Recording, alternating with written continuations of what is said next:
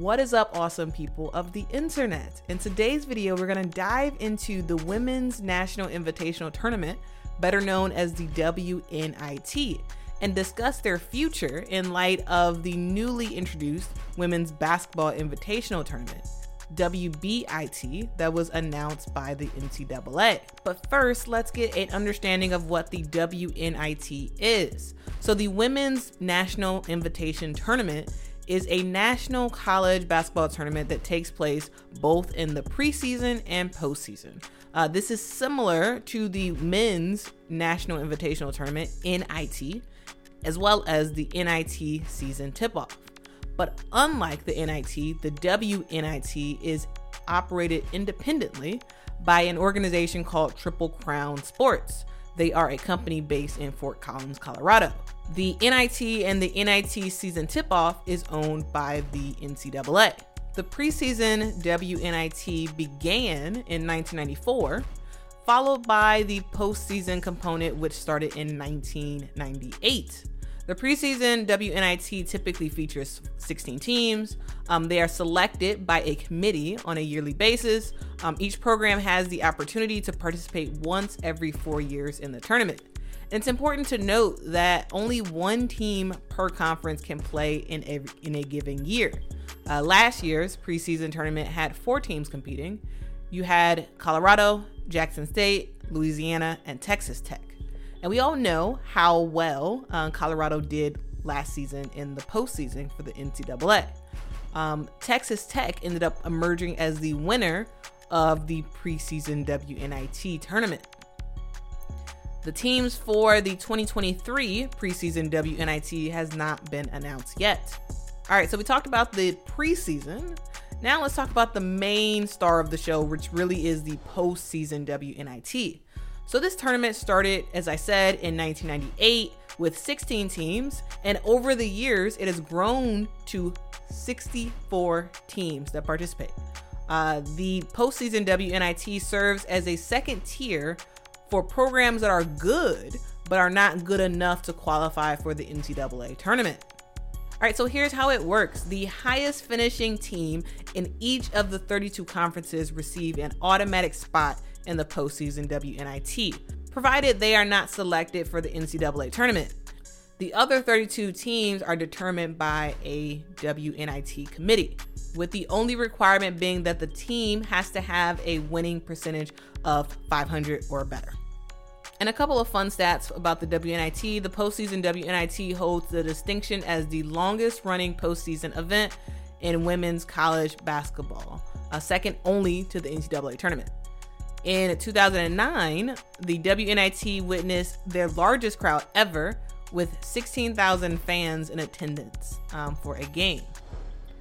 And additionally, uh, participating teams pay a maximum of $15,000 for road games, and the championship game is the only nationally televised match for the postseason WNIT.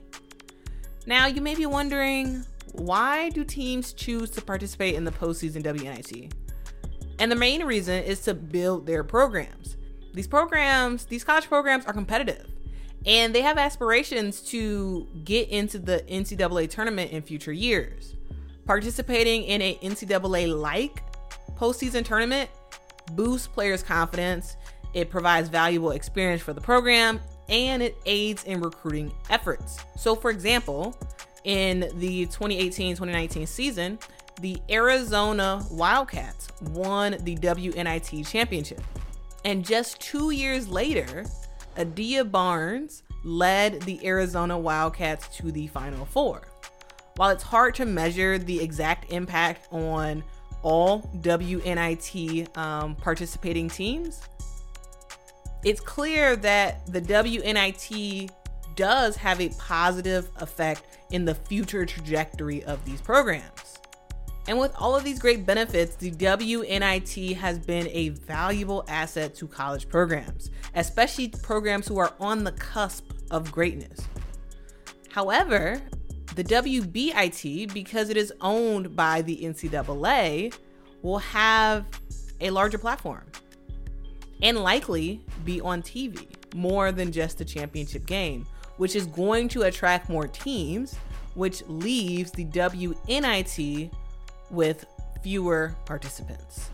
The upcoming season, um, this upcoming season, the WNIT has announced that they are decreasing their 64 teams to 48 postseason participating teams. Um, this it appears that they are reducing the number of teams because they understand that their pool has shrunk. In years past, the WNIT was the only game in town when it came to furthering postseason play if a team didn't make it to the regular NCAA tournament. Now, with the WBIT, there is some serious competition. And most programs across the country would likely prefer to participate in the Women's Basketball Invitation Tournament, WBIT, especially considering the WNIT's reliance on teams to bid for hosting games and cover their own travel expenses.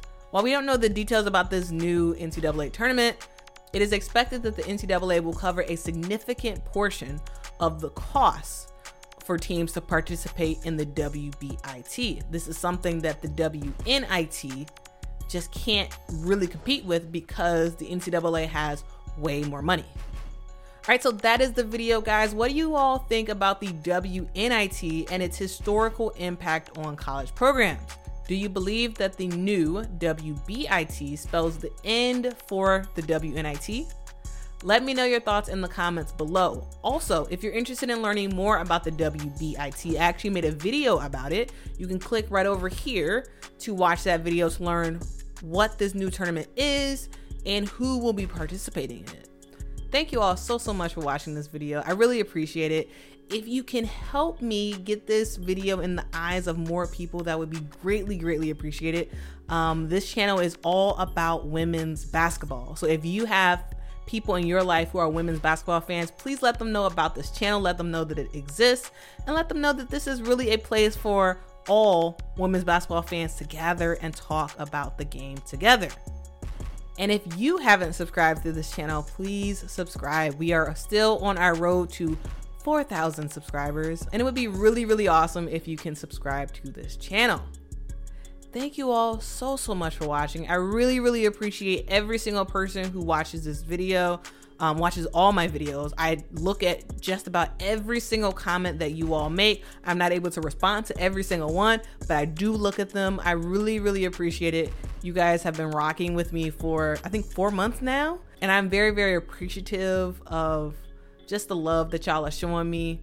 Um, I don't know any of y'all in real life, but it's like really cool to see uh, some of the same names keep popping up with different comments. I really, really appreciate it. Y'all don't know how much I appreciate this. Um, thank y'all again so, so much. You all rock. And until next time, guys. Bye.